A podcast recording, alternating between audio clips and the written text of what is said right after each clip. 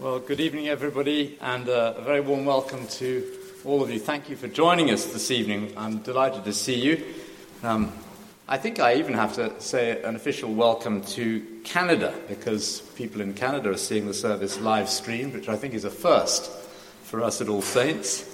Um, I have to say, in his absence, thank you to Tony Pooley of the High Street, who found the service sheet of the original service uh, that happened in November 1919, almost a year to the day, uh, 100 years to the day before our service this evening.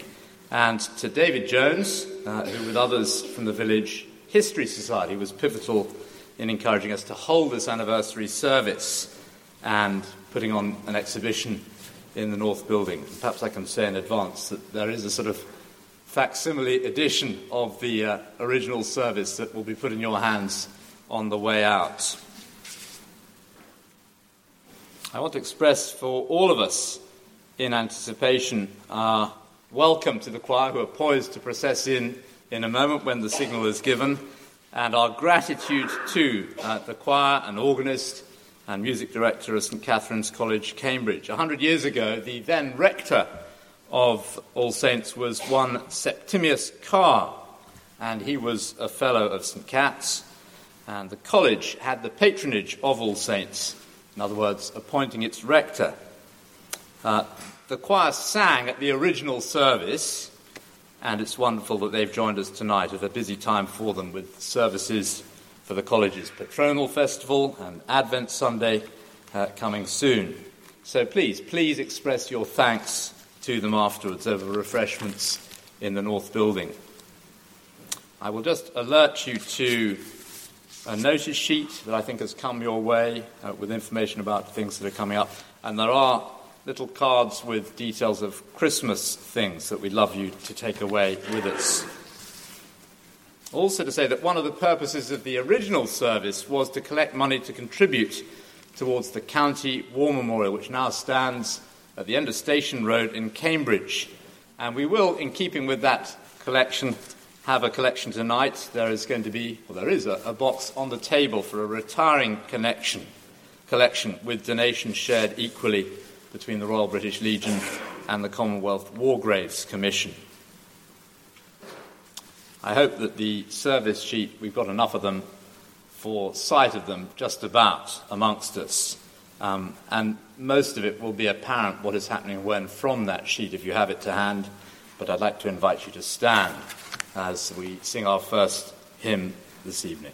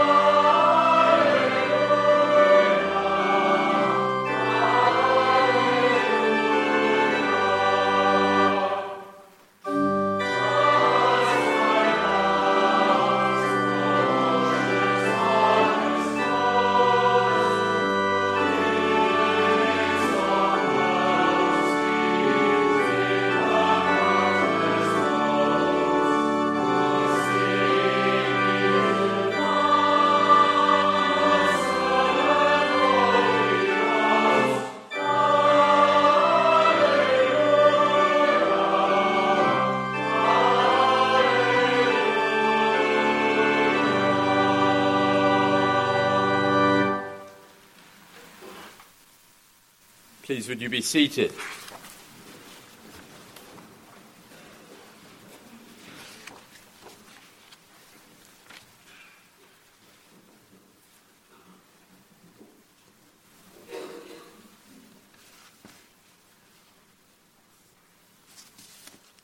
Some opening sentences. I am the resurrection and the life, saith the Lord. And whosoever liveth and believeth in me, though he were dead, yet shall he live. Thou knowest, Lord, the secrets of our hearts. Shut not thy merciful ears to our prayer, but spare us, Lord most holy, O God most mighty, O holy and merciful Saviour, thou most worthy Judge eternal. Suffer us not at our last hour for any pains of death to fall from thee. Now we see through a glass darkly, but then face to face. Now we know in part, but then shall we know even as we are known. No man taketh my life from me but I lay it down of myself. Therefore doth my Father love me. We join together in a prayer of confession, saying, O Almighty Father, Lord of heaven and earth, we confess that we have sinned against Thee in thought, word, and deed. Have mercy upon us, O Lord after thy great goodness, according to the multitude of thy mercies, do away our offences. Wash us thoroughly from our wickedness and cleanse us from our sins. For Jesus Christ's sake. Amen. May the Almighty and merciful Lord grant you pardon and remission of all your sins, time for true repentance, amendment of life and the grace and comfort of the Holy Spirit. Amen. Now, a collect often used at the consecration of graves in France. O Lord Jesus Christ, Son of the living God, who as at this evening hour thyself didst rest in the sepulchre, and didst thereby sanctify the grave, to be a bed of hope to thy people. Make us so to abound in sorrow for our sins, which were the cause of thy passion, that when our bodies lie in the dust, our souls may live with thee, who livest and reignest with the Father and the Holy Ghost, one God, world without end. Amen.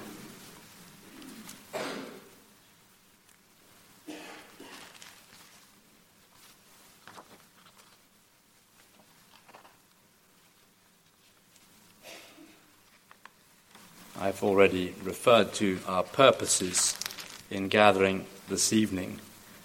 In a moment, we will have the uh, roll of remembrance read out, and we'll pause for um, an appropriate silence, a minute's silence, as we do so. We have added to the list of the original names from the First World War those from the Second World War as well and others uh, buried in All Saints Churchyard. You can see the names listed on the uh, service sheet.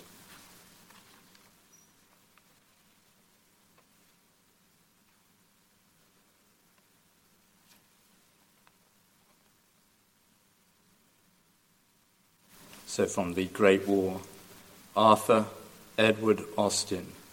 Excuse me, I should ask you to stand, please. Please stand. From the Great War. Arthur Edward Austin, Richard Arthur Carter, Charles T. Cracknell, Walter Ernest Darley, Frederick William Driver, Jesse Godfrey, John Goodwin, William A. Harvey. Ernest Edward Meadows, Frederick Pearl, Sidney Charles Pearl, William Frederick Taylor, John Andrews.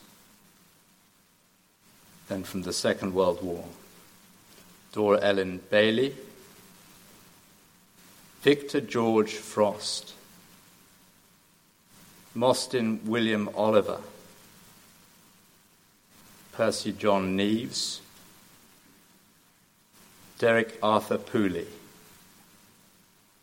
Eric Edward Tabner, and those with official war graves also uh, in the churchyard. Bereselina Francis Burton Fanning, and Vernon Harcourt de Butts, MC, de Butts Powell, MC. We remain standing for a minute's silence.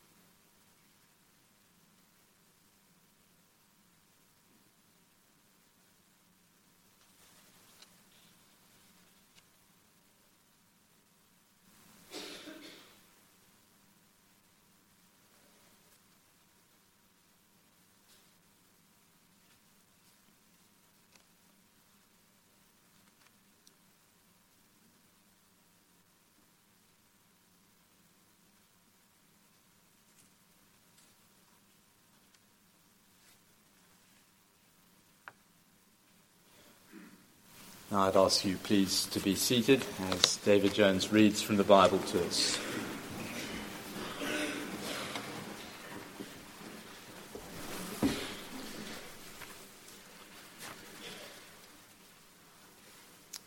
The lesson is from the book of Revelation, chapter 21, verses 1 to 7. And I saw a new heaven and a new earth for the first heaven and first earth were passed away, and there was no more sea. And I, John, saw the holy city, New Jerusalem, coming down from God out of heaven, prepared as a bride adorned for her husband. And I heard a great voice out of heaven saying, Behold, the tabernacle of God is with men and he will dwell with them, and they shall be his people, and God himself shall be with them and be their God. And God shall wipe away all tears from their eyes, and there shall be no more death, neither sorrow, nor crying, neither shall there be any more pain, for the former things are passed away. And he that sat upon the throne said, Behold, I make all things new. And he said unto me, Write, for these words are true and faithful. And he said unto me, It is done. I am Alpha and Omega, the beginning and the end. I will give unto him that is athirst of the fountain of the water of life freely. He that overcometh shall inherit all things, and I will be his God, and he shall be my son.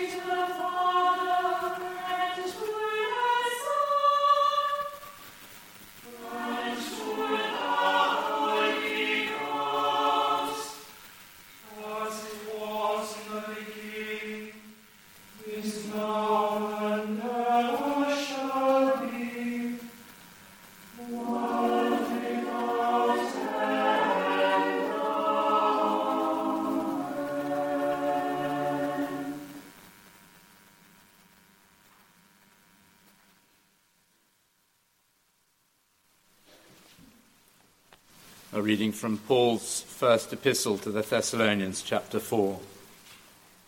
But I would not have you to be ignorant, brethren, concerning them which are asleep, that ye sorrow not, even as others which have no hope.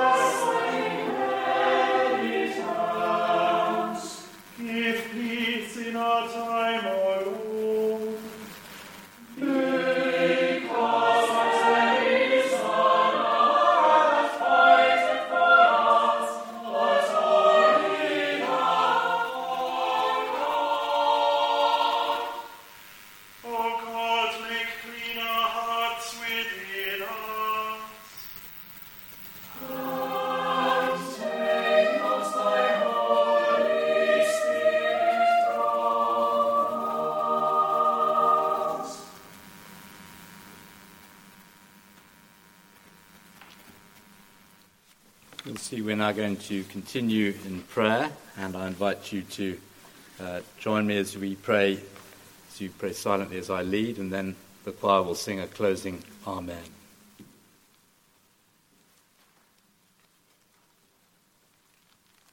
First, a collect for times of war, which would certainly have been familiar to people, and then a collect uh, for deliverance from said times of war. O Almighty God, King of all kings and Governor of all things, whose power no creature is able to resist, to whom it belongeth justly to punish sinners and to be merciful to them that truly repent, save and deliver us, we humbly beseech thee, from the hands of our enemies, abate their pride, assuage their malice and confound their devices, that we, being armed with thy defence, may be preserved evermore from all perils, to glorify thee who art the only giver of all victory, through the merits of thy only Son, Jesus Christ our Lord. Amen. O Almighty God, who art a strong tower of defence unto thy servants against the face of their enemies, we yield thee praise and thanksgiving for our deliverance from those great and apparent dangers wherewith we were compassed. We acknowledge it thy goodness that we were not delivered over as a prey unto them, beseeching thee still to continue such thy mercies towards us, that all the world may know that thou art our Saviour and mighty deliverer, through Jesus Christ our Lord. Amen are the two evening collects. O God, from whom all holy desires, all good counsels, and all just works do proceed, give unto thy servants that peace which the world cannot give, that both our hearts may be set to obey thy commandments, and also that by thee we, being defended from the fear of our enemies, may pass our time in rest and quietness through the merits of Jesus Christ our Saviour. Amen. Lighten our darkness, we beseech thee, O Lord, and by thy great mercy defend us from all perils and dangers of this night. For the love of thy only Son, our Saviour Jesus Christ.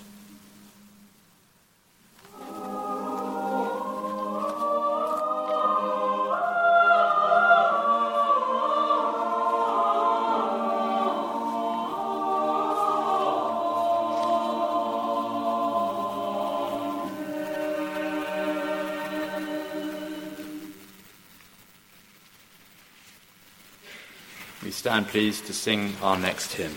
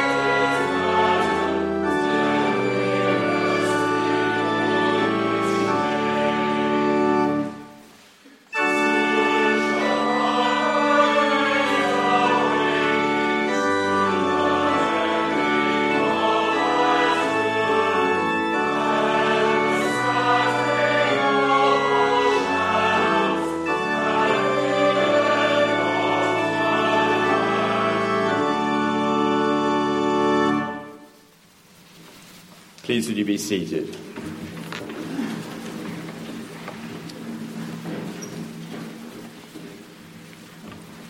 In the name of the Father, and of the Son, and of the Holy Spirit. Amen. One of the phrases that I heard used as the centenary of the Great War was marked described the existence of thankful parishes. Those were the villages and towns which welcomed back from the war, safe and sound, everyone who had gone. And there's a chilling statistic which goes with that label only 50 thankful parishes in the entire UK. That must mean that the service which we're reenacting today must have been happening in nearly every village as parishes up and down the country set up memorials bearing the names of people who'd been to local schools, worked on local farms, were known by all their village, who had not come back. The Little Chelford uh, History site website gives a, a link to the 1911 census that was taken, and you can actually put those names alongside the details of the census conducted in peacetime shortly before the war. I was intrigued to discover when I did that that three of the war dead had come from one set of houses in Little Chelford, the terrace, which was really a footpath with a dozen or so houses on it. It was home for two brothers Sidney Pearl, who died in April 1918, and Frederick Pearl, who died just a month later.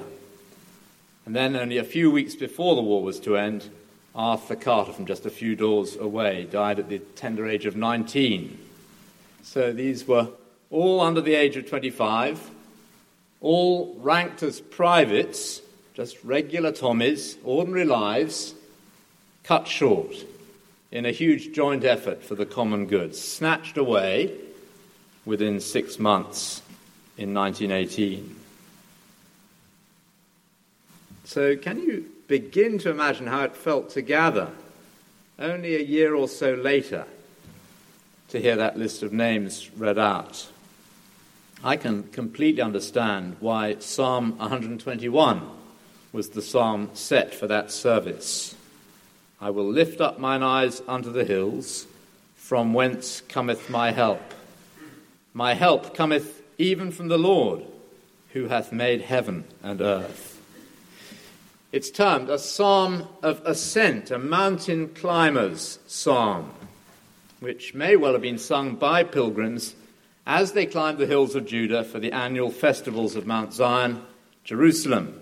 Their eyes would scan the hills with longing heading for their spiritual home, and know as they did so that their real home lay above and beyond the age old hills. My help cometh even from the Lord, who hath made heaven and earth. So they know He is their real home, their true security, more unshakable than the huge deposits of rock under their feet when they finally got to Jerusalem. Don't just look to the hills, they would say. Look to the one who made the hills. And then in the psalm, that refrain which comes again and again He that keepeth thee will not sleep. He that keepeth Israel will neither slumber nor sleep. The Lord himself is thy keeper, even he that shall keep thy soul. With the scars and suffering of five long years of war burned onto people's minds and hearts. I doubt anybody singing Psalm 121 a century ago imagined that God was promising his people would be exempt from evil. What God was promising was that in the midst of evil, he would guard and protect those who trusted him, preserving them and saving them in the midst of evil and, of course, beyond the reach of evil in eternity. The psalm, I know, is spoken from the vantage point of faith. My help, the psalmist says, cometh even from the Lord. But I'm not surprised that many found that to be true in the war and turned to the Bible because it lifted their eyes to God. There are poignant stories I received during the anniversary years that were collected by the Bible Society of men recovered from shell holes who died with a New Testament in their hands. Think about it. What else could you do in one sense if you were alone, badly wounded, and knew you were going to meet your Maker? One man I read about was called George Vinnell. In July 1915, he wrote to his parents explaining how he had survived an artillery attack. And he enclosed a shrapnel bullet and his Bible with a bullet sized hole in it. Soldiers often carried their Bible um, in their breast pocket, and for George Vinnell, the bullet had come to a halt at, it seems, Isaiah 49, verse 8, which says, I will preserve thee. So he wrote to his rather stunned parents, May this be true of future days. Until I see you all again, is my heartfelt prayer. He survived and went on to work for the Bible Society, giving out scripture to others. Now, of course, plenty of other believers didn't make it through the war. One I read about was called Albert Penn. He was newly married to Florence during the war. He should have been embarking on the happiest time in his life, I guess. Florence fell pregnant, and the two of them, keen Sunday school teachers, were settled in the village of Hasland near Chesterfield with their lives focused around their home and their little chapel.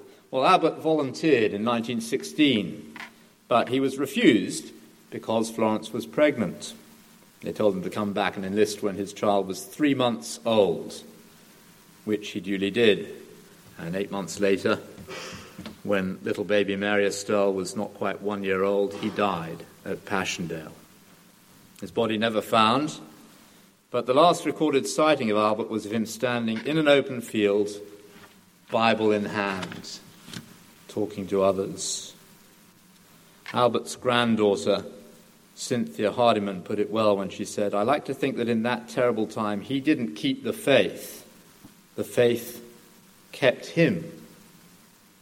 Or we might say with this psalm before us, the Lord kept him. It seems to me it's good to put those two personal stories alongside each other. One praying person delivered in this life, one person who didn't have that miraculous protection who died, but who had a fixed point even in the suffering and hell of warfare, and both of them kept by God. On what basis do I dare say that? After all, soldiers and others have asked, how could God allow such suffering and misery? But of course, there is a sense in which the suffering was, in all honesty, self inflicted. It was human being pitted against fellow human. So, those well known battlefields, Gallipoli, Ypres, the Somme, Passchendaele, they show us humanity at its darkest and worst. They don't, they don't show a light on God, it seems to me. The artist Boardman Robinson published in 1916 a cartoon depicting Jesus with his back against the wall, facing a firing squad made up of soldiers wearing uniforms from five different European countries. It's a striking image. Jesus Christ was the most loving human being who ever lived.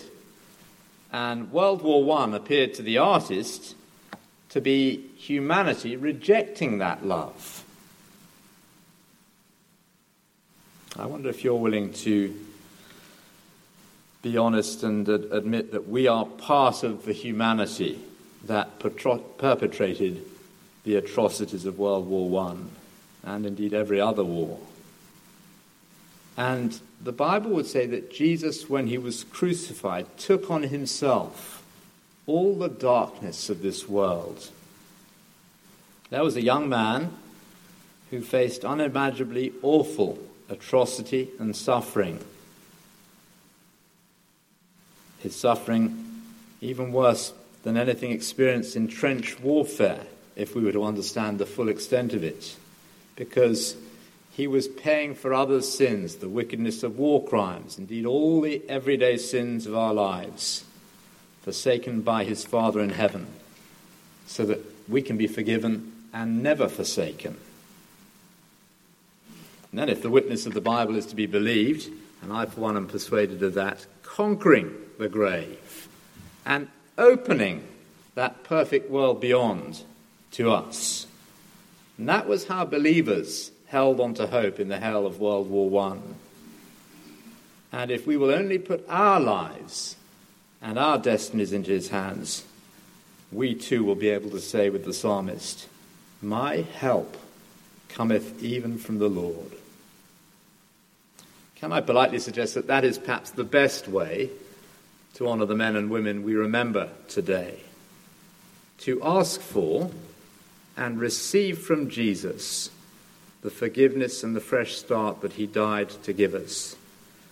And don't we need the power of forgiveness to work in our world today? Ask Jesus Christ to start with you. So you can know for yourself God's help to make a difference in our village and our world, and then to live on a different plane altogether in eternity. Amen. We have another hymn to sing. We stand to sing this lovely hymn together.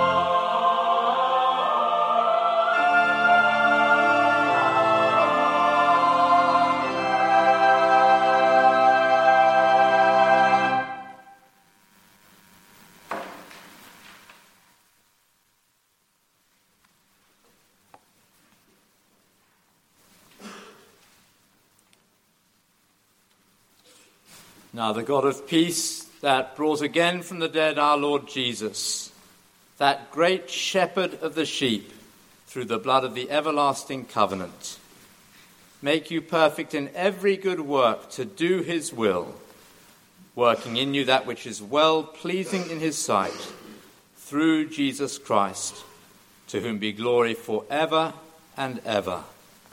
Amen.